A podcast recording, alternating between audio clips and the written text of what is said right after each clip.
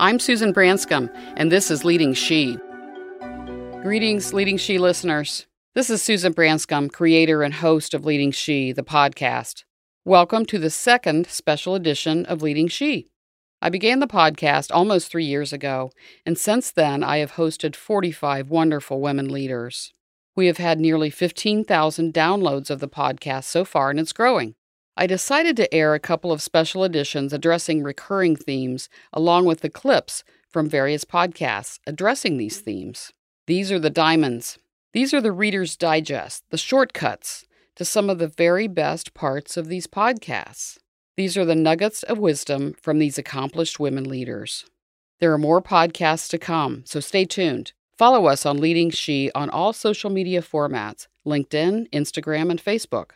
Watch for a special in-person event in October in Cincinnati in which we will host a great panel of women providing more of their insights and wisdom. A special thank you to my Cincinnati-based recording studio and the wonderful people here at Gwen Sound. Also a big thank you to my marketing team at Tessie Ward Marketing. If you or your group is interested, I am doing speaking engagements to groups about the podcast, identifying talking about all the things I've learned in the podcast along with my own experience. I have had great feedback when I do these. I also facilitate panels at events. Check out the area called Speaking on my website, leading she dot com. If you might be interested in sponsoring Leading She, you will get your money's worth. We promote our sponsors in our email list of three thousand, on a recorded ad on the podcast, and placing the ad in all our social media. Write to me at leading she at gmail dot com. Now to get started with this special edition. The three topics we are going to address are, one, networking, then self-care and balance, and finally, taking risks and risking making career changes. The format will include clips from previously aired guest podcasts in which I address these topics based upon my guests' experiences. Before the clip, I will introduce the person and her title and the Leading She episode number, then air the clip. Enjoy this special edition of Leading She. The first topic in this special edition is networking, cultivating relationships. These women have varied ideas of networking and how it's worked for them in their careers. The term networking is pretty broad. What does it really mean? During my career, I have always been a big networker. I get to know people and then have them get to know me. Not only clients, people with which I do business, but the people I call advocates or ambassadors, people I may not do business with directly, but ones who know me. Perhaps I've become friends with them and they can refer business to me. In the old days, I had a big Rolodex. For those younger folks listening, Google that. What's a Rolodex? I collected business cards and I had stacks of them. Then I got my first Palm Pilot. You may want to Google that too. All of my contacts began to be stored electronically. Today, I have over nine thousand contacts in my phone. These include people I've known for many years. I collect them. I have all the information I need. Often, I have cell phones and emails. My goal when I first began in commercial mortgage banking was to become known and getting to know people as I built my business. This was a big part of my business, and I wanted to get to the point in my industry that people could say, "You know Susan, right?" "Yes, I know Susan." Not even use my last name. It took years, but I got there. I wanted there to be a buzz about me. I wanted to be known in my industry locally, in commercial real estate, with commercial real estate people, and nationally with lenders. I can say as I approach the end of my career, I've accomplished both. To generate business, though, we have to be in touch with the clients, the potential decision makers, the influencers. Attending an industry event and hoping someone refers business to you is not a great business strategy as you build your business. But you can increase the number of people you know and who know you, and that's a good thing. Early in my career, I helped establish the CREW chapter in Cincinnati, Commercial Real Estate Women. I was on the board and served as president of N A O P, National Association of Industrial and Office Parks. I've served on several nonprofit boards, which is always a great way to get to know people and become known. Listen in as we hear from the Leading She guests about networking. First, we have Hope Felton Miller, managing partner of Felton Buford Partners, in episode five. One of the things I would like to talk about, though, is is and to differentiate from mentors. You know, there's a lot of discussion about mentors. Everybody knows you need mentors. Goes without saying. Go get mentors. Cultivate them. Right. Um, but you also need advocates. And you need to mm-hmm. recognize the difference and make sure that you are cultivating advocates who may or may not be mentors.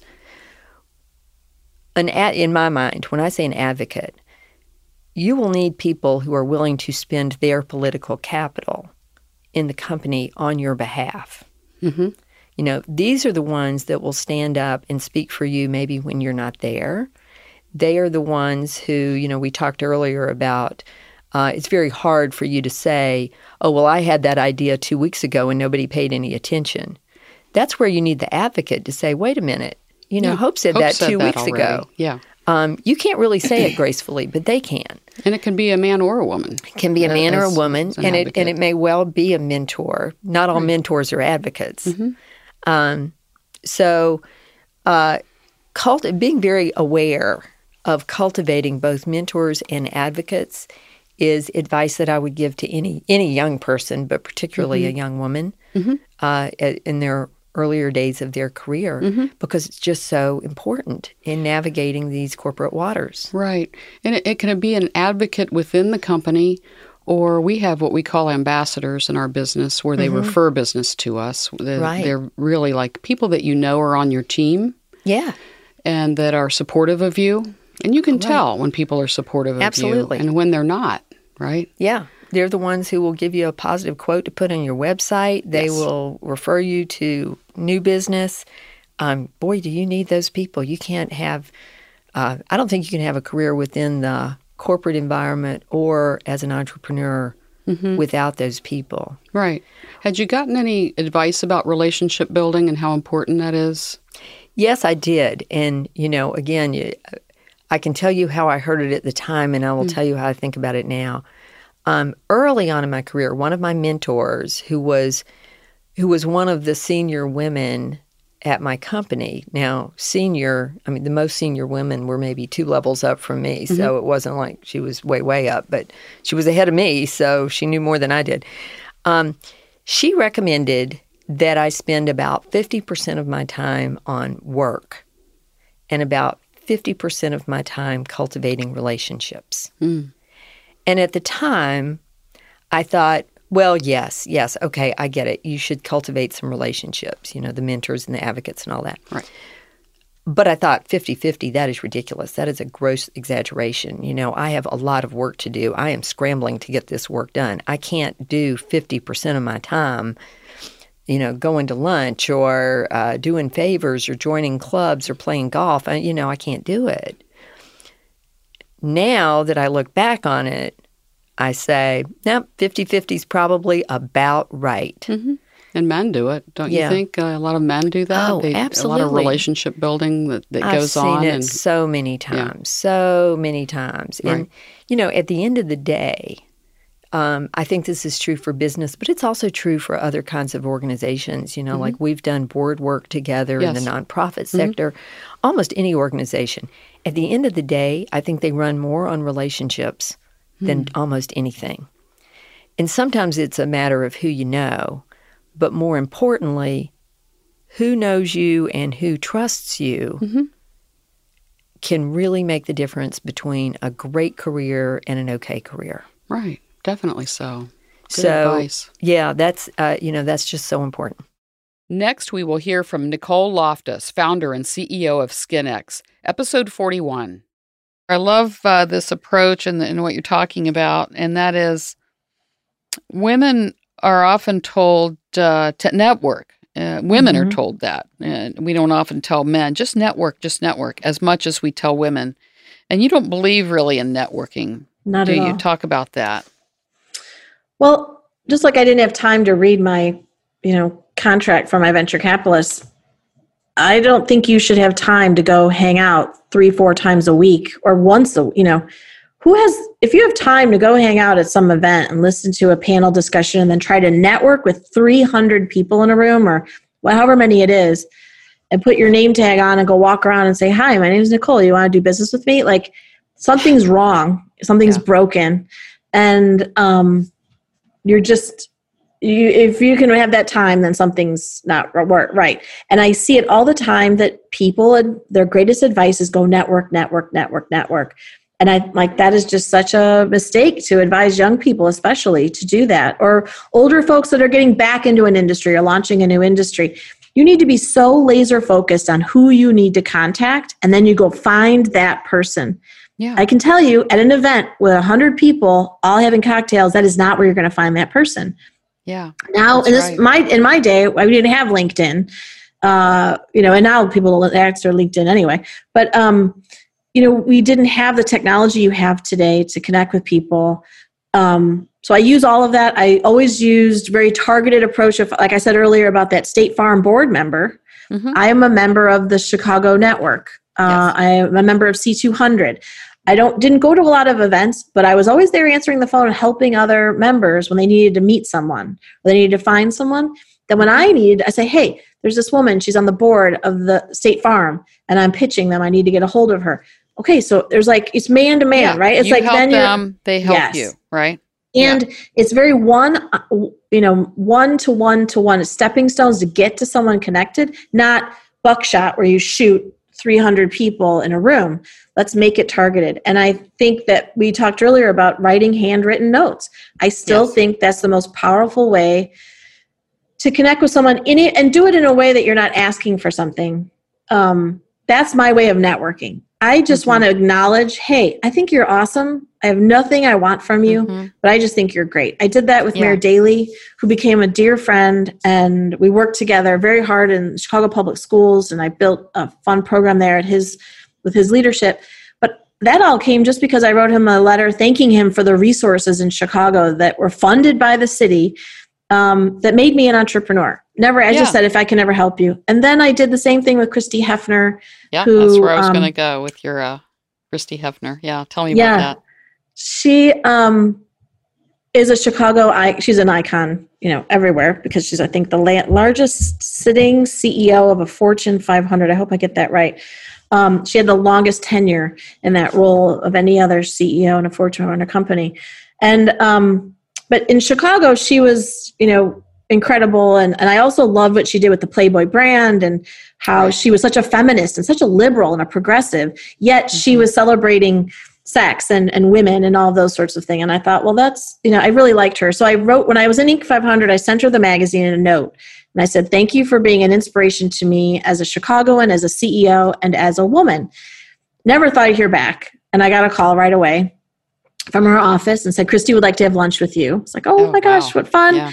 We met and had lunch, uh, and she said, you know, I've been following you. And I was like, what? You know, that was so much fun. And um, she uh, said, okay, you need to join the Chicago uh, Network, which she's a founder of. You need to join the C two hundred, which she's a founder of. Mm-hmm. And um, then she just started being my mentor and friend. I know everyone hates that word mentor, but, um, you know, she is that friend that'll say, hey, you got to lose some weight, or, hey, you got to... This is a, this is a stupid idea. Like, there's things your friends won't tell you that um, you know, my friends do, and my family does, because they're all very blunt. But Christy is that great uh, advisor and partner that when I started SkinX, she's like, I don't know. Uh, she would point out all the things that didn't work about it and yeah. push me to make it better. And now, and she's very much involved in um, the success of SkinX. She was there with me and walked me into uh, the heads of media empires to pitch them and, and tell them about skin. And that all came from me just taking a moment and sending her a thank you note, and yeah. um, yeah, and doing her targeting. Proud along the way too, right? Like, you know, all along the way, I've never let her down. I've always made her um, proud that she would, you know, bring me into a room or into a meeting. So that you yeah. got to do that too, right? But it was sure. uh, it's been a wonderful relationship. Now hear from Eva Stevens, retired president of United Properties, based in Minneapolis, Minnesota. Episode twenty-eight.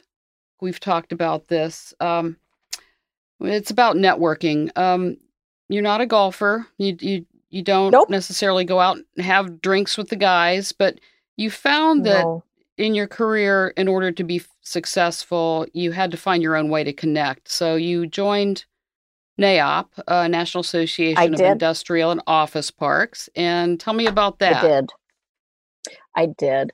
Um Oh my gosh, it must have been, you know, thirty-five years ago. My boss asked me a question, and run out to your network and get the answer to this question. And I went back to my office and I thought to myself, geez, I better get a network. I wonder how you do that. So Um, so I did what I always do when I don't know what I'm supposed to do. I called my older sister and I said, I need to get a network. What should I do? And she said, um, trade association.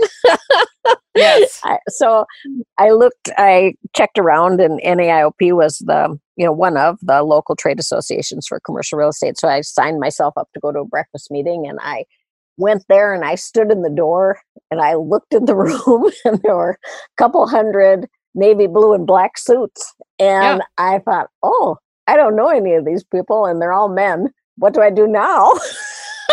Yes. So I did the same thing. At that time, we had pay phones on the wall, and I ran back to the ladies' room and called my sister. I said, what do I do? I don't know anybody. She says, well, just walk in like you own the place and look for a committee.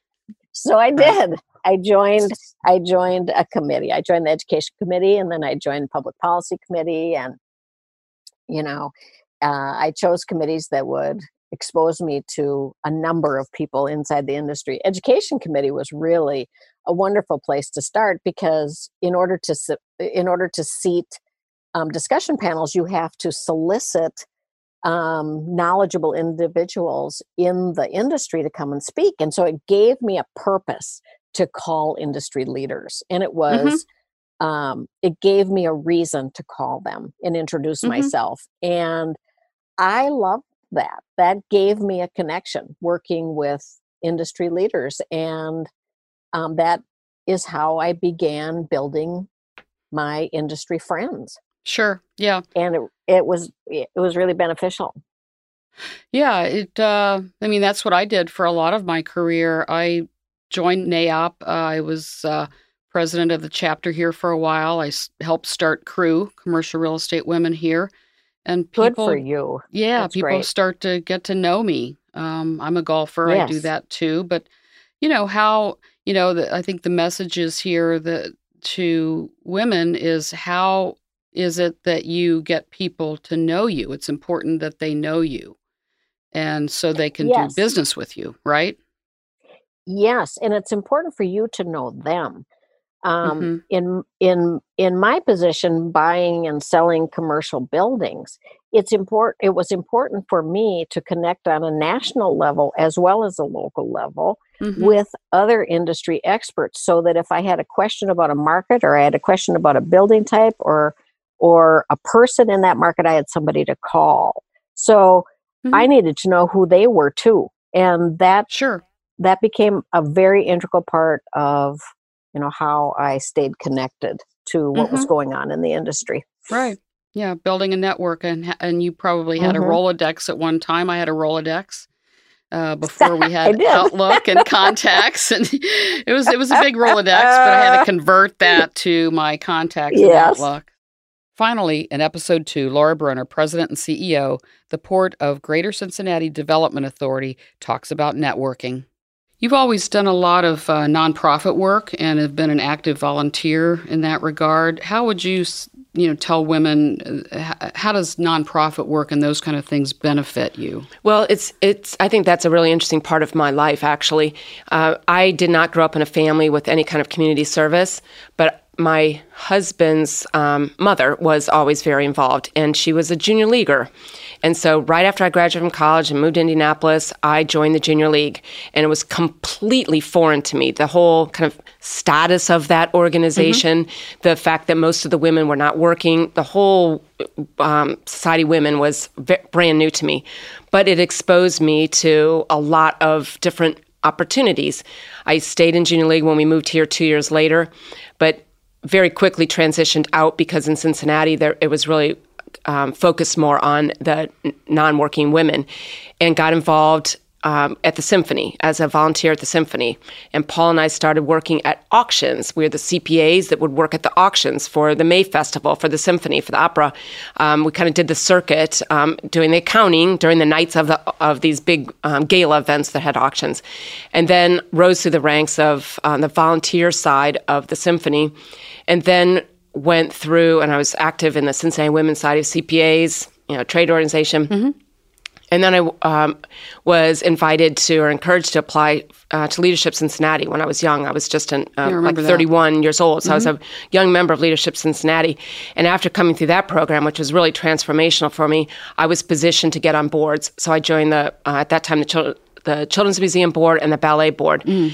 And if I flash forward um, and look back on my career, I can realize that during Uh, probably a decade, ten, fifteen years of my career, I got my real satisfaction out of my volunteer work. At those years when I was bored in my career, I didn't know I was bored in my career, but I gravitated toward this volunteer work that was very fulfilling. Mm-hmm. And now I realize that my this job I would not have had if I hadn't made the contacts that I made over the years in my volunteer civic work, because I was kind of playing up. I was exposed to higher profile people yes. inside of the city through my volunteer work than mm-hmm. I was through my, my professional career. And I needed those contacts as I applied for this very high profile job. Right. You know, I get that. And I've had the same experience. I get juice from giving back. Boys Hope, Girls Hope Board, I was on for eight years. I was on the Y W C A for women. Mm-hmm. I was on that board for six years. So I love that board service. And if it paid more, I'd do a lot more of it.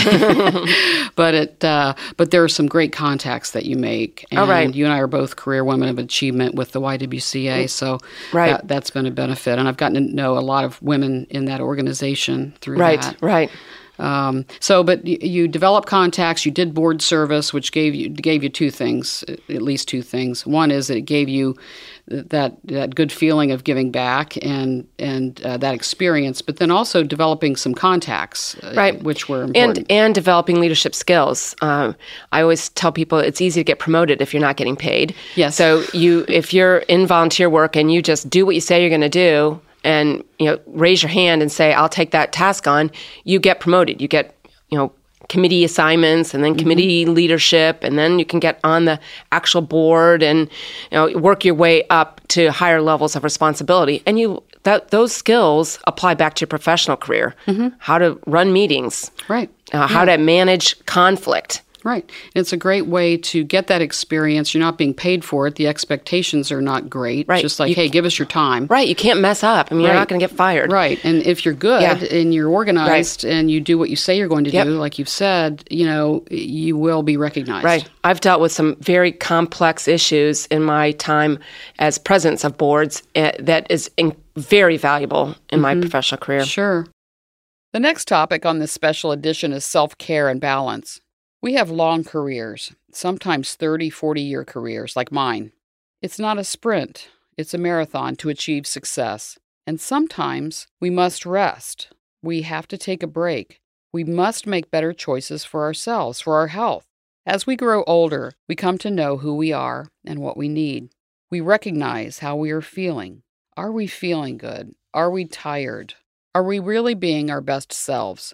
Am I healthy mentally, emotionally, physically, spiritually? Really recognizing that we must set boundaries around where we spend our time or simply take a break from the pace. Get off the track. Take time for ourselves. Sometimes we realize that we must make changes to our schedules or jobs so that we can be mentally and physically healthy. Perhaps we find that we just don't have the zeal or the energy for our jobs like we once did, and we're burned out. Self-care is important, and to honor it takes not only self-awareness, but courage to make changes. Listen in to these guests as they talk about setting boundaries around their time, taking breaks, making changes. First on this topic is Kathy Fish, retired head of the Research and Development Division of Procter and Gamble in episode thirty-two. This is a tough business world and a lot high pressure, and, and uh, we talk about balance, and uh, you talk about uh, being really honest with yourself about what's important. Uh, you turn things off when you go on vacation, which is somewhat rare today mm-hmm. in our in our stay in touch all the time world, and uh, just talk about balance and and getting away on vacation. So I think um, I'll just start with balance is, you know, different for every person. Right. And I think one of the most important things is that you decide what's important to you and then what works for you. Mm-hmm. So I'm a person who's um, relatively low energy. Um, so if I if I become a total workaholic, I am not very good. I'm yeah. I'm tired. I don't coach well. I'm not creative. I'm not patient. Nothing really works for yeah. me, right? So I know myself that well. So, you know, um, my world's a little bit different today than it was when I was raising my kids. But when I was raising my kids, I would set really firm boundaries around when I left work mm-hmm. so that I could be home yeah. and present for them. And, you know, same thing on vacation. I would use that to really rejuvenate. Um, it's a little harder today. So, but I do try to set boundaries, like to set, a, you know, make a reservation for a Pilates class that will help me get out of work mm-hmm. versus there's always more work to do, right? Yeah, there is. And there, there always is. And so that forces you to be more um, efficient on what are really the, we call them killer issues or the biggest assumptions that if you don't get this work done, um, the whole proposition's going to fail because especially for some of the things that we do, there's probably a hundred things that have to happen. Mm-hmm. But there's three or four that if you don't resolve the critical issues, mm-hmm. the rest of it doesn't matter. So right. focusing on those critical things mm-hmm. really, really helps you get there. Um, I could disconnect for vacation. It's a, it's harder to do that today because it, I'm just in a position of more responsibility, and there are crises that come up sometimes, right? Mm-hmm. But right. I but I don't do routine work when I'm on vacation. I, you know, I save it as a check to make sure there's not anything urgent. Mm-hmm. I handle the urgent things, and I and I let the rest wait until I'm back. Right. When one of the one of the best things I heard about balance was it was a, from a European manager, and in Europe they tend to go away for three weeks. And they do disconnect. Yeah. And what yeah. he did was ju- he said, I trust you to run your space. Uh, I want a one-page summary when I get back. You ma- you make the decisions. I want a summary when I get back. And it was super empowering to the organization, right? Mm-hmm. It did right. mean you a great thing to do. Mm-hmm. He got his vacation. He got updated when he got back very efficiently versus having to plow through everything that happened while he was gone, right? right? Yeah. It was a so, really, really good approach. Yeah, he ha- you handled it while he was in, in you know, in his absence. Yeah. And uh, he didn't have to, like, catch up on everything and look over your shoulder. He trusted you to get it done yeah. while he was gone. Yeah. We're learning that now. You know, people just want to make a difference. And the more you can actually empower them right. to make decisions in their space and to run with it and only bring it to you if it's outside of, you know, certain guardrails mm-hmm. that you've set up. Yeah. It's really energizing. Next, we'll hear from my Leading She guest from episode thirty, Mary Zala, the first female C E O and president of the brand design firm Landor. You had uh, the top position with your company at Landor, chief executive officer and president. And you made a decision to step down from that position. Mm-hmm. Um, tell me about that, what went into the decision, and, you know, what you decided to do. I know. I, I often think, should I write the um, the opposite of Sheryl Sandberg's book, Lean In, you know, step down. Like, get the hell out of here. Yeah, or, I know. You know. I don't know if anybody would buy down. it. I don't I'd know buy if anybody it. would buy it. But um, I did. Um, yeah. Again, a absolute privilege to lead a company I love so much, and I mm-hmm. do love Landor, yeah. and to be in a global leadership position. And, um, you know, it was in that position that I did get to literally travel the world and meet mm-hmm. so many people that today I are still colleagues and many are friends. Um, but at the same time, I had three young children yeah. um, and was traveling so much, you know, sometimes fifty, sixty percent of the time, mm. you know, I was just gone. And then when I wasn't gone, I was consumed. You know, a global C E O is a big job, a huge administrative responsibility, yeah. a huge reporting responsibility. Right. Um, Landor is held by W P P, a publicly traded company. Mm-hmm. Um, and so I would find myself, you know, getting off a plane, walking into a hotel room at night and literally be in tears just because I missed my kids. Yeah. You know, I missed home. I get I, it. I didn't feel uh, that I, I couldn't be. I'm sure may, many women could. I could not be the mom I wanted to be and be gone that much. Mm-hmm. Plus, I also didn't enjoy large aspects of that role. Um, I was further away from people. I was further away from the creative process. Yep. I was reporting on our business rather than necessarily Doing generating it. it. Mm-hmm. Um, and I just found I didn't enjoy that. And that was hard for me because literally from when I started my professional career, I loved every job and every role I had more than the one before mm. until then. Until then. And I didn't. And I just thought, oh my gosh, I've I'm I've never been unhappy in my career. Mm. What is this? This oh my gosh, there's probably so many people that feel like this, you know, that yeah. aren't loving what they're doing. And right.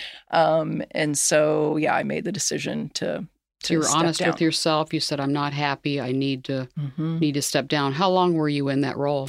Uh, president and C E O, three years. Three years. Yeah. Okay. So you yeah. were in there three years. Yes. Yeah.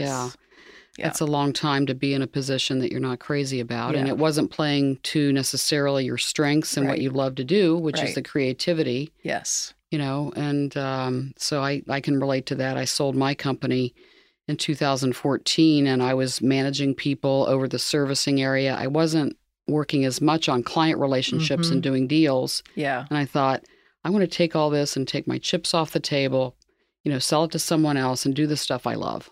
Good for you. And, you know, I felt a little bit, I don't know if you felt like this, not selling out so much, but I felt like, oh, I've let people down, you know, because yeah. I'm no longer the president of my company. I've it's somebody else's, and I'm an employee now. Yeah. Yeah. I I don't know if I as much, I totally understand that feeling. And maybe I didn't feel it because I felt like our next C E O and the one we have now are both way better than me in the role. Truly. I truly do. Um, and when I did step down, I thought I would have to leave Landor. You know, oh, like, come on, you tell yeah. people you don't want to be the C E O anymore. You better get your resume together. Um, but Lois, who succeeded me and was the second female C E O, and now I'm proud to say we're on our third consecutive female C E O, Jane Garrity, Fantastic. who's just an incredible talent um, in our London office and is just doing amazing things for our business. Um, but uh, Lois asked me to stay on, you know, and have since had this role of global president mm-hmm. of the consumer brand and then leading our office in Cincinnati. Yeah. So, uh, but they're both way better mm-hmm. at it than I am. And um, I love supporting them. You know yeah. what I mean? In, sure, in that I do. Role. Yeah. So, I mean, you said, I'm ready to step down. You had that conversation. You'd made the decision. And they said, well, you don't need to leave. You just, yeah. you know, here's what we're going to do for yeah. you. Right. Yeah, exactly. And so yeah. feel so lucky because, you know, I get to stay at the company I love doing a role, you know, that I love and gives me much more balance. Here is Karen Case, Executive Managing Director and President of Commercial Real Estate for the bank C I B C from episode twenty-six. Let's go back to the breast cancer diagnosis. I was going to talk about that toward the end, but uh, I assume you're healthy now. Everything's good? Perfectly healthy. Yeah, good. Um, you know, it, it, it, thank you for asking. And, you know, it was a, uh, a surprise. Um, my mother had had breast cancer, uh, you know, uh, probably fifteen years before I was diagnosed. And, um, But I was diagnosed in late twenty fourteen, and I was lucky. Um, my long-term, long-time internist assured me it wasn't life-threatening. So once I heard that, he, you know, I think verbatim, he said, "Karen, you're not going to die." And so I got a little comfortable. And although I underwent an eight-hour surgery, I didn't need chemotherapy or radiation. Um, so again, I was very fortunate, but as I think back on the experience, you know, I, I think first I tried to keep things in perspective, right? It's like I said earlier, if I became over emotional, so would my family and my friends, my coworkers, you know, everybody in my sphere, and that would spiral downwards. Mm-hmm. I didn't go on social media. I didn't join breast cancer, you know, groups. I didn't want to hear other stories because I figured they may or may not relate to me and my situation. Mm-hmm. I didn't go for a second opinion or a third opinion. I trusted the medical professionals and I followed their guidance to a T, which included a two-month medical leave. Mm. And that brings me to my second point. I luxuriated in the time off. Good. And whoever would have thought that could happen, right? So I felt nearly one hundred percent within about ten days of uh, being released from the hospital. But my doctors, I think, recognized that I had a type A personality. Yes. And told me to stay away from work, stay away from the office. So my work family stepped in, they stepped up. because that's the culture we worked hard to create over so many years. Mm-hmm. And I couldn't have been more grateful. I did read my work emails every morning, but I didn't answer any of them. Um, because I knew if I did, I would go down that rabbit hole and get sucked into the day-to-day. Mm. And um, and I, I did lots of things. I walked everywhere, even though it was winter. I read books. I binge-watched some T V. I took classes at the health club and spent tons of time with my kids and husband, who, of course, also stepped up. And while I didn't organize my photos as I had planned or cook great meals, I realized how important it is to take time for myself and those who matter to me. Yes. And while I always thought I would work forever, that they'd carry me out of the office in a box, I saw that there could be a next chapter that didn't have to mean fourteen days in the office. Yes. But let me clarify, I do not have any retirement or post-retirement plans in place as we speak. We'll, we'll make sure that uh, anyone listening to this, and it might even be the title of yours, Karen's not going to retire anytime soon. But the word luxuriate, we don't, we don't do that a lot as women, people that work in commercial real estate. It is pressure-filled. It takes a lot of time. It takes hours. It takes patience, uh, relationship building. I mean, it's it's tough. This is a tough business. And to take two months to do that, uh, and one of the things we talked about was one regret you had was not taking enough time for yourself over your career. And here's an opportunity, maybe a wake-up call to you that, hey, there's there are other things besides working that I really want to focus on, right? How, how did things change for you, your perspective? Um, you know, one of the things that you and I didn't really talk much about, Susan, is that part of my work is also my civic activity. And mm-hmm. I've been on lots of boards and I do lots of fundraising. So I tie that all in together. But probably my biggest regret is that I didn't devote enough time for me. And I think the one thing that um, got left out was working out didn't seem to fit into the routine on mm-hmm. a regular basis. You know, my husband, Jay, and I did take vacations from time to time without the kids. We went on date night every single Saturday night. That is cool. And that is that is revolutionary. Yeah. I don't know anybody that has done that. That is really good for your marriage. That's why you've been married forty years. I, I guess. And I never missed a manicure. That was the other thing. Yeah, I do. I haven't either. Uh, it's very important to have good nails, good jewelry, and uh, do your hair. So exactly. Beautiful. Well, that's that's great to hear. And you, uh, I'm sure you're like me. I am very um, diligent about getting my mammograms every year. It's very important to catch it early like you did, right? Mm-hmm, absolutely. Yeah. You got to take care of you. Now we'll hear from my guest, Julie Smolansky, from episode thirty-seven, who is the C E O of Lifeway Foods. One of the things that helps in delegation, when you really truly delegate, scratch these things off your list, is something I've learned the hard way. And that is, and, and you're like me, I know this from listening to the other podcast, is you and I, I think it's safe to say, uh, we get we get juice from the pace, from the yeah. creativity and the challenge and the competition and the people that are naysayers about us. I, I get I get a lot of juice and adrenaline from that. And so it's oh. led to some workaholic tendencies of mine. Yes. Uh, yes. And I've really, and I wore myself out. I exhausted yes. myself. So yes. I know you've used exercise. I do that. I use exercise. I use meditation every day. Um, yes. I go out with girlfriends. Um, I have really been working at self-compassion and self-love. Walking Same. In nature, lighting a candle. These are things I've heard about with you. So talk about self-care and how important it is for us to do it as busy uh, women leaders, women executives, women, you know, business owners.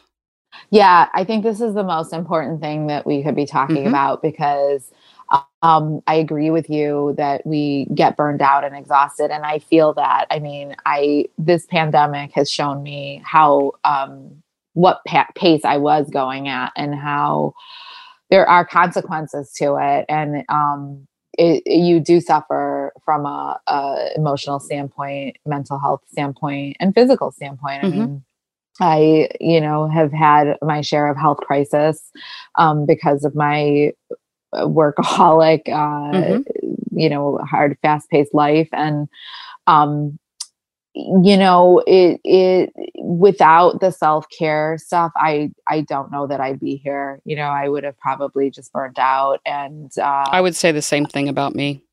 Yeah. And, yeah. and it makes you feel just better. I mean, I just love my days now. Mm-hmm. I, I feel so, um, so much gratitude to be where I'm at, and the self-care is my favorite part of the day. Yeah, um, me too. You know, I, I love moving my body and feeling my blood flow, and it works with your creativity. You know, we learn that it's great for your brain health. It's the key to your longevity and the key to anti-aging. And, um, you know, I, it, it, it is the antidote to suffering, it, you know, moving your body, having stillness in, in your breath. Um, mm-hmm. You kind of realize that the things that bring you joy are free. Um, it's, it is your breath. It mm-hmm. is uh, the sunlight, you know, vitamin D, I yep. realize is how important getting out into the sun every day is for me, especially um, um, eating foods that are wholesome and nourishing that, you know, I grew up, I was a child of the eighties and the nineties when, you know, it was Kate Moss and stick thin yep. um, models and, and you maybe with Twiggy a little bit before me. Yep, Twiggy. And uh, yeah. And other um, I, kind of beauty standards and ideals that are really painful for women and men.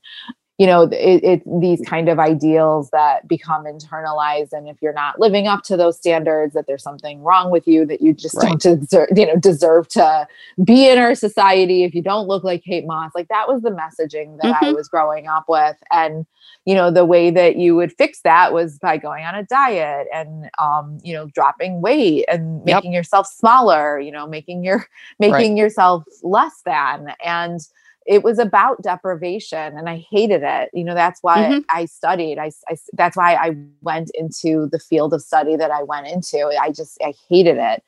And, um, learning that the, the way that we eat, it's about nourishing ourselves and filling ourselves with foods that help us thrive and help fuel our missions and yes. purpose. And if we all did that, we all, you know, leaned into that and lived our purpose and um, did, had the courage and bravery to do what we were called to do.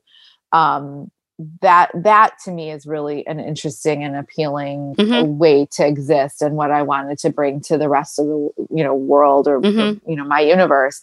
So, you know, to me, it's just my career at Lifeway, the messaging, it just, it's, it's all part of the D N A of my, of my D N A, sure. um, literally and, and figuratively, but yeah, like I love that what, what I get to do in my career is help inspire people to make those, those good lifestyle choices mm-hmm. that, you know, that, that sh- say that they love themselves. Yeah. You know, self-care is a boundary. It's, mm-hmm. it's saying I matter. I love myself enough to take this moment, take this time to do the things that bring me joy. And, right. you know, journaling, you know, just getting to know yourself better, um, to ponder life, yeah. to be, just think really big. Yeah. Um, and instead of thinking small as society in the eighties or nineties would have us distracted from. Right. Yeah. I mean, I, much is expected of us as women, um, you know, in our society, in our jobs, as, as a mother, in our families. And we're not often valued, and we work very hard, and we don't get a lot of atta girls, and we have to do that for ourselves. We have to set boundaries around our time. Finally, listen to Jonna Reeder, founder and C E O of J R K Executive Strategies, in episode twenty-two. In September of two thousand eighteen, when you announced you were going to resign, Reddy, yes. he said, "It's impossible to overstate the impact Jonna has had on the greater Cincinnati region," said Reddy Cincinnati Chairman Brian Hodgett. "Jonna has brought leadership, positive national exposure, elevated credibility with decision makers, and the tenacity to get things done." Right? It's pretty cool. I don't even know what to say. Yeah, um, it's pretty cool. Yeah, it feels and good. In the same article, you said, "I am proud to have given my heart and soul to Reddy's mission and team development," readers said. "Now it's time for me to pass the baton and reassess my priorities and then evaluate my next adventure."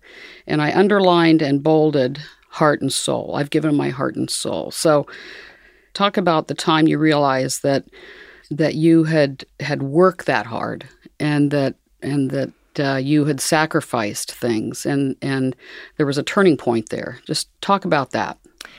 Yeah, I, I, I've had time to reflect and think about, was there one thing or was it a culmination of things? And I would say that for any woman, we're all going to have bad days. Yeah. But when it becomes, you know, day after day, week after week, that you are so tired. You're just, I, I guess I would call it somewhat of a burnout. Yeah. Um, that you're short, short-tempered on things that didn't used to bother you, that you're getting a little cynical on things that you used to be the champion and say, we'll take this mountain, that it's time to reassess, is this where I need to be now? Mm-hmm. And I I could feel in my health. I I I broke out in hives and went to the doctor and thought, oh, I'm allergic to my, you know, false nails or something. The doctor said, "Have you been under additional stress lately?" And I'm like, "No, it's the same stress I've had for four years."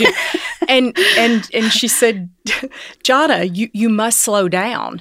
And it was a you know, I was forty-five at the time and thinking, what do you mean slow down? This is this has always been my pace. Right. Um, but what I realized is my family life had suffered. Mm-hmm. Um, my health had suffered. My mental capabilities w- were suffering because I was just tired. And I decided, you know, I said three to five years. I looked at our goals. We had accomplished everything I came to accomplish. And I thought, why are you holding on? You know you're not one that just keeps the train on the tracks, which is an important role too. Yeah. But I like to drive the train at one hundred fifty miles per hour and build new track at the same time, and thought, yeah. time out. What, are, you're not going to just sit back now, are you? What, what are you doing? And I like to say, when you feel like you're not having fun anymore, yeah. it's time to know thyself. And I had lost who I was. I had lost what was really important to me in the quest for success, and, and that being what we as all humans call success, of winning, of being part of things, of being part of this team. Maybe some of the, the glamour of it, too, of being in the middle of big decision-making. Mm-hmm. Um, you know, heck, of financial stability, of, of all the things that go along with it. Yeah. But what I stopped and realized, how many pairs of shoes can you buy to fill that hole? Right. How much food do you eat? Frankly, how much wine do you drink? You're never going to fill that gap with these false idols mm-hmm. when you're just it, – what you're really wanting is a break. Yeah. And I needed a break. I'd worked since I was fourteen years old. Yeah, me too. And I mean hard. Yeah. And um, I – thank goodness I was in a position that I was able to take a step back and say, I need to reassess, because I've been doing all these things in the quest of being happy instead of just stopping and being happy with where I am. Mm-hmm. So it's hard for a person that their whole goal in life was to be the president and C E O, and you make it to your pinnacle. And it wasn't exactly what you wanted. Yeah, yeah.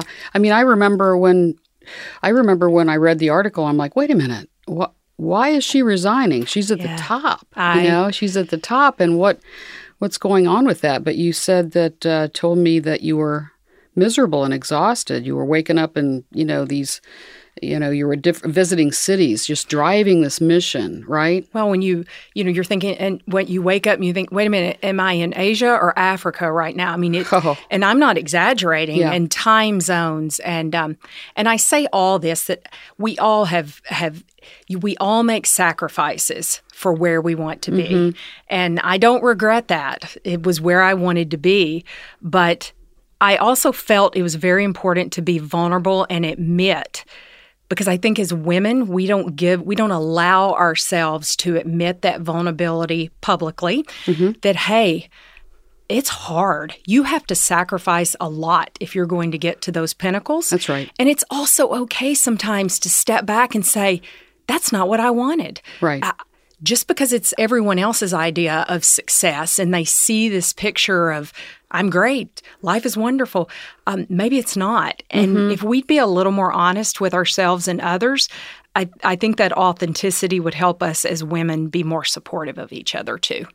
That's that's very well said. And, um, you know, what uh, the message there is, uh, and I'm going to relate my story, too, to this, and that is that, you know, it is hard. You know, I looked at you and thought, and maybe people looked at me like this, I thought, you know, she's got it together. She's she she's doing it better than I am, and you know, she, and that was the image that that you projected, right? It's a brand. We it's all have brand. our brand, yeah. And yes, I mean, I I can remember people, how you doing? I'm fine. I'm fine. Yeah, I'm, I'm great. Fine. Things yeah. couldn't be better. While inside, you know, is a little bit of you dying. Mm-hmm. It, it, are you are you being true to yourself? Because out of all of that perfectionism to win and do well and do things with excellence, um, and and we're taught as women, this is this is what you do. You have to do it better than than others to be at the table. To be at the and table. I felt a real obligation to other women to, you know, I had been given this chance yes. to be there. But at the same time, I was sacrificing what really were my values. I had forgotten. I had moved away from my Christian faith. I had moved away from my family. I had moved away from my health. I was having no play in my life. Yeah. It was like all purpose. It was yeah. all driven to, to to to win and these obligations. Mm-hmm. I used to say to my husband, so tell me what I'm supposed to say no to. Tell me what I'm, I, who am I supposed to let down? And who I was letting down was myself. To succeed as a leader, we must take risks, all kinds of risks, sometimes without all of the information we would like to have and get beyond our perfectionism. In order to succeed in our careers, we must take chances, and taking risk means sometimes making career changes that we don't always feel completely prepared to take. This next topic is about taking risks as leaders and making career changes. How to have the confidence that we know enough about what we need to know, or we can learn it, and take the risk that we will succeed. Take the risk that you may not know everything you need to know to take on the next challenge. Listen to our guests about taking risk and making career changes. Our first guest on this topic is from episode twenty-one, Debbie Hayes, President and C E O of the Christ Hospital Health Network. You have to look back on every crisis and, and think about, what did I learn? And great leaders will help their organizations get through this. Yeah. Right? That's right. Um, and you have to stay strong, even in the face of adversity. And you have to stay positive, even in the face of adversity. Yep. And you have to engage that team. Mm-hmm. And the other thing that I've learned is there are people that you didn't even know in your organization that have the potential to be fabulous leaders, and in a crisis like this, all of a sudden they come popping out of the woodwork. Yeah, they rise and to the occasion. They right? rise to the occasion, right. And you find those little nuggets of gold that you really might not have in a different situation known that were even there. Yeah, you kind of see people and who they who they really are, some maybe positive characteristics, maybe negative characteristics. Some people resist out of fear. We can't do that because this will happen. Right. You know, so you really see people's personalities. They're sort of natural personalities coming out, I think. Right. And um, a lot of people, um, you know, they demonstrate their ability to take risk. And, yes. you know, it's one of the things in I think any leader's career that is really important. At times you have to be willing to take risk. you're not always going to be successful, but I always equate failure as learning, not mm-hmm. failure as failure, because for every failure that we have, we have learned something. Mm-hmm. And as long as you don't continue to make the same mistakes over and over and over again, that failure was actually something that was valuable. And it was valuable right. for you. It was valuable for your organization. Mm-hmm. And it and it can make you a better leader. Yeah, and learn from it. Pick yourself up. Don't beat yourself up over it. What did you learn from the failure? Right. And just go on and, and keep doing it. That's yes. that's hard to do. Well, and many of us who aspire to be in leadership roles are in some ways a bit of perfectionists because yes. we want everything to be perfect, but nothing is perfect. Nothing is perfect. Yeah. And you have to be comfortable with that ambiguity, and yes. you have to be comfortable with um, the fact that not everything will work exactly as you think right. it should. Next, we have Amy Hansen, retired Macy's executive, episode four. Yeah. So as you think about the risk you took to going into a position that you perhaps didn't know well, but somebody had said, we want you to do this. Maybe talk about the experience you had, you, you didn't have, and the taking of the risk, yeah. you know, around doing it. And what would you say to young women who are advancing and, and around this? Well, you know, I think people, the, I somebody told me this, that they would always describe me as um, somebody who wasn't afraid to say yes. You know, like you said, I didn't really, I had not run stores, and I ran the stores for the Macy's North Division, you know, staffing, scheduling, and all of that. But, you know, if you have good, solid management skills, leadership skills, you're a good listener, um, you're not afraid to ask questions. I mean, those those kind of skill sets apply in almost every area. I mean, I don't think I could do surgery. Maybe not that area. Me neither.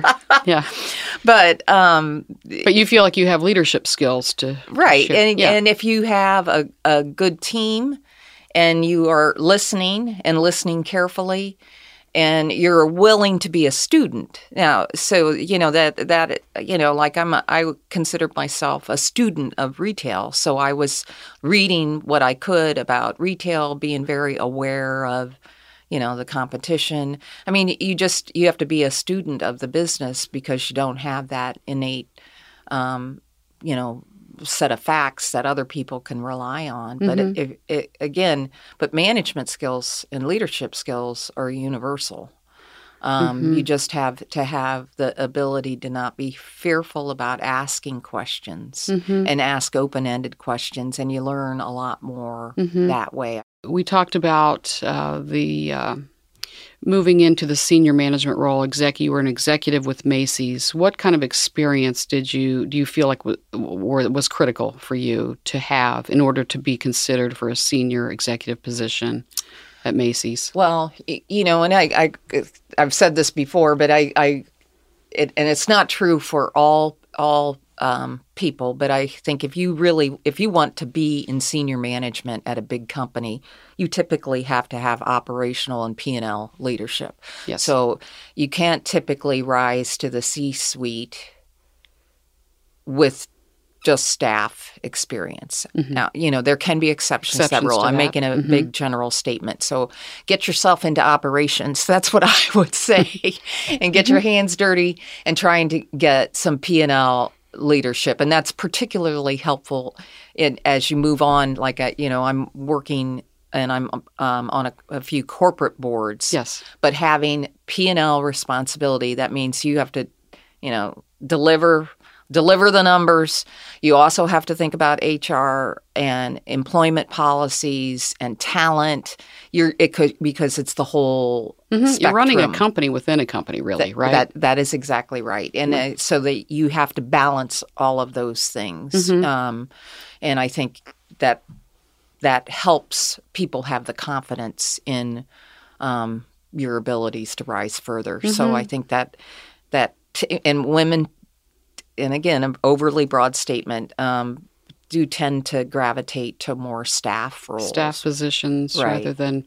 Taking right. and then maybe being considered for those. Is she interested in doing it and taking on that profit and loss kind of responsibility operations, you're really the spotlight's on you, right? You're under the microscope and right. people are watching, and that can be good because you can be considered for more responsibility if you want it. Right. And I do think sometimes it's necessary to take a lateral, like if you're a mm-hmm. V P in human resources or in finance, but you really want to progress in your career, talk to your boss, talk to, you know, whoever within your company. As like I'd, I'd consider a lateral move to run an operation mm-hmm. or even a step down at the same salary to get experience. The experience. Right. Yeah, and, and, to and help I, you rise. Yeah, yeah. Right. It's a calculated risk. Mm-hmm. And if it if you get into that role and you don't like it, you can always go back to your comfort zone. It's not sure. like a, I think sometimes um, people, women, women particularly, can be like, oh,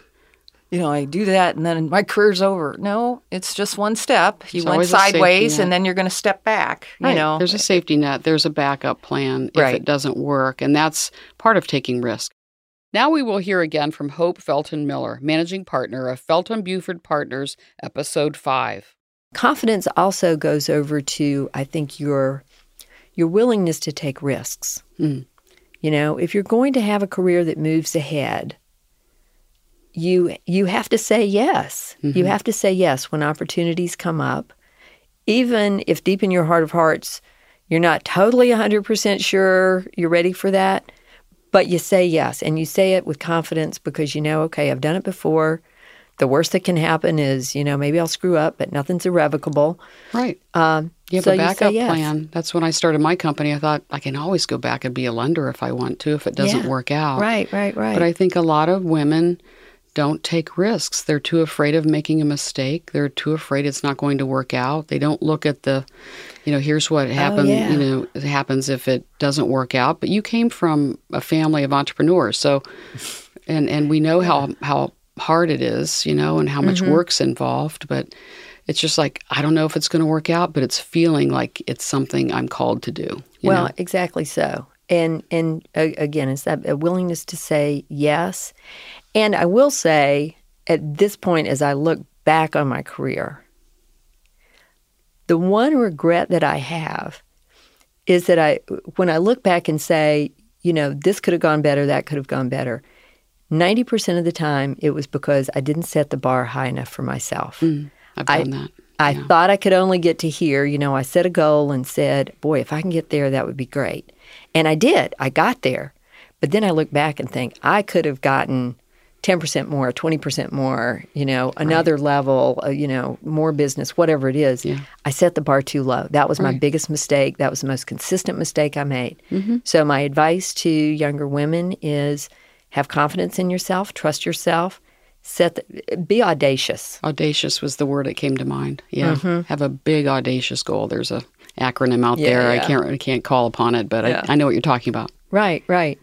So, yeah, that, that would be the advice.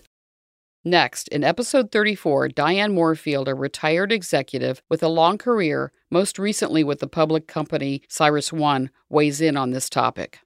You have said that one of your best decisions you ever made uh, was to take an opportunity with Equity uh, Office uh, to run a division of the company at the recommendation of Chip Owen, C O O of Equity at the time. Uh, previous uh, head of uh, the big real estate firm, J L L, um, and he saw something in you that he wanted to put into this role, even though you didn't have the experience uh, with these uh, various disciplines you're going to manage, and your husband dissuaded you a bit. Like, I'm not sure if you want to take this. Talk about that opportunity and why, you know, what happened and what, why you thought you wanted this and thought it was a good decision. Yeah, that was definitely one of the pivotal decisions of my whole career. So I had been at Equity Office for almost seven years at that point, running investor relations, which is a job I loved. I mean, that that is a great career path, investor relations, and was very well suited, again, to my skill set and personality. And Chip Owen, the, the then C O O of Equity Office, the position to run the whole Midwest region, we were called regional senior vice presidents. It was sort of um, divisional presidents in a way. Mm-hmm. Um, and there were eight regions at Equity Office at that point. and the head of the Midwest region opened up, and Chip approached me. And again, at that point, I'm, you know, the senior vice president of investor relations and public relations. And he's like, he he called me Di as well. Di, I really think you could do this role. Would you consider it? And all of the other regional senior vice presidents came up through property management or leasing or operations. And they're, you know, I didn't have any of that background. And I remember just saying to Chip, oh, it sounds like an awesome opportunity, but you, you know that I've never done leasing or property management. And his reaction was, wow, way to oversell yourself. So that's back to the gender thing, right? Like, yes. I would just jump on it and say, absolutely. Like, I'm thinking about, okay, what don't I have that might, you know, cause me to not be successful in this role? I always say there's two things this example, this, this is an example of. One is, women underestimate, you know, what we can do. Men tend to yes. be overconfident, even if they don't have the direct experience. We tend to feel like, oh, if we don't have it, we can't be successful. And two is, I was, you know, from a very young part of my career, women that had been successful said, take risks. That was one of their pieces of mm-hmm. advice. I'm like, okay, this might be my opportunity to take a risk. Mm-hmm. Um, So, and even my husband, not, and he's been one of my, by far, biggest supporters of my career, right.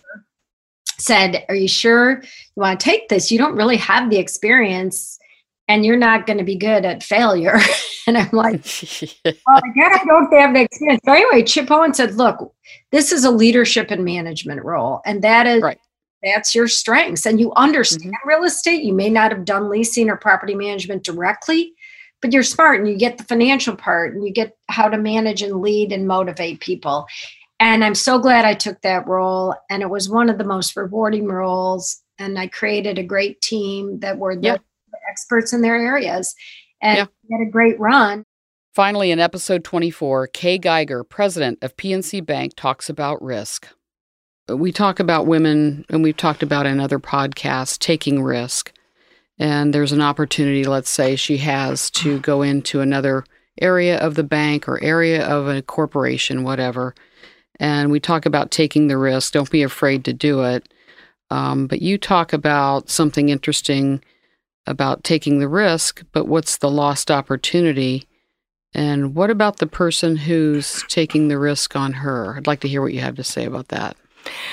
Uh, it's um, it's interesting. I enjoy being asked to do this because I um, I don't look back um, because you can't change it. But in looking back in reflection, which is good, I realize that, and I've always believed that any time somebody asks you, and this has nothing to do with gender, um, for to consider an opportunity.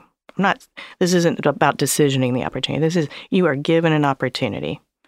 Um, their place. They are making a bigger commitment on your success than you are before you even accept that opportunity to succeed. Right. So put in another way, whoever asks you to do something that might stretch you, who's asking you to take a leap, who may not even think you're taking a leap, you just think that, that you're not prepared or whatever reasons we have that you don't know, that other person is making a bigger bet than you will ever bet on yourself. Mm-hmm. So know that when somebody specifically ask you, they are not doing it um, without predetermined thought about your capabilities, or you mm-hmm. wouldn't be asked. Yeah. So I always think if you're, it's one thing to say you'd like to do something and go and go that way, which is completely, ex, um, you know, acceptable and frankly should be if you, if nobody, you know, people can't read your mind. But really, I would say more, more, uh, more commonly, people are asked to do something of mm-hmm. great, whatever it is. And great is doesn't matter. I mean, when I was asked to be a foreign exchange trader and I never traded, or I was asked to be a trade finance manager over people twenty years my senior, or I was the first woman on the executive committee, or all those things, there was somebody that said, I believe in you. Right. Mm-hmm. So much more than you'll ever believe in yourself. Yeah. And I think that that is really... Um, It's quite it's quite liberating, mm-hmm. um, but it's also something I think you, you have to be mindful of, because it's not, I don't think it's natural for anybody mm-hmm. to be given uh, something where they're not completely prepared, as if you ever are, but that you don't think you are completely there yet. Not to have that, you know, concern, the what if, and that's fine. I mean, you mm-hmm. should. I right. mean, we, I hope we aren't so confident that we walk around thinking we can do it all, which we can't. But when somebody does it, just realize they're taking a big bet. Right. And they want you yeah. to succeed. Because you know what? If you don't, it's going to look badly they, on them. Exactly. Right. They and, have the bigger risk. And I know a number of times in my career where women, men recommended that I do it. and But when we've talked about it in this podcast, we've said, you know, take the risk, go do it. But but your perspective is, there is somebody that has said, you would be good at this. I believe in you. And if you're not good at it, it's going to reflect badly on that person. Thank you for listening to this second special edition of Leading She. I hope you enjoyed it and perhaps took away some ideas you can use, or send it to someone you think might benefit from it. Stay tuned for more great guests and podcasts in the future on Leading She. Thank you for listening to this episode of Leading She. Please check out many other Leading She episodes, which are wonderful. We discuss challenges these accomplished women have overcome in their careers. Please subscribe to this podcast and rate it and review it. Follow Leading She on Instagram, Facebook, and LinkedIn. And visit our website, leading she dot com, where we have ideas and wisdom for women leaders.